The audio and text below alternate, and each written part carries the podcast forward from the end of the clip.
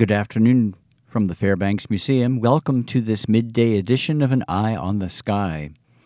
The last lingering flurries have finally wound down over northern hilly terrain after hanging on several hours longer than expected, along with clouds that proved stubborn as well.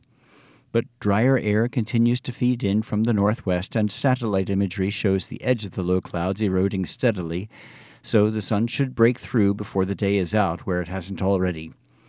A clear, cold night is in store region wide, thanks to high pressure of polar origin that will crest overhead with dry air and aided by some fresh snow over hilly terrain. From 1 to 2.7 inches was reported from middle and higher elevation sites in Caledonia, Essex, and Orleans counties of Vermont. That fresh snow will aid in radiational cooling under clear sky and light winds over the northeast quarter of the listening region.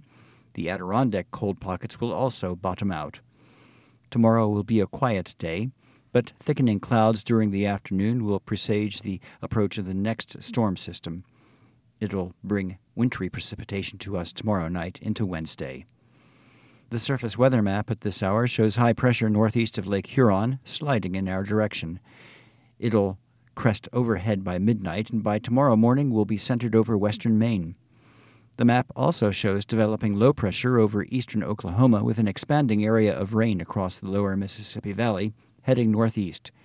By tomorrow morning, it will be over central Indiana, headed toward Detroit.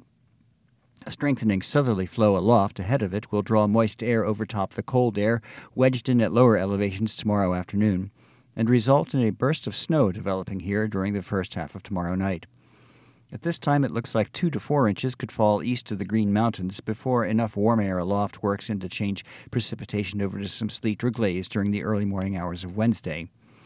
West of the Green Mountains, the changeover will be more rapid, and aside from the eastern slopes of the Adirondacks, where some upslope enhancement will aid totals, only a coating to two inches of snow at best should accumulate before a change to sleet glaze and then rain takes place as the south wind pushes temperatures at all levels above freezing.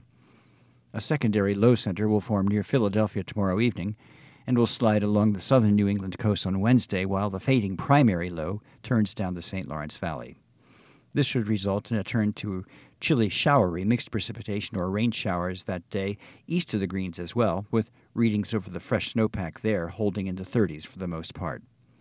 At this point, Thanksgiving looks like a partly to mostly cloudy but generally dry day, with only a few stray lingering sprinkles over northern mountainous terrain.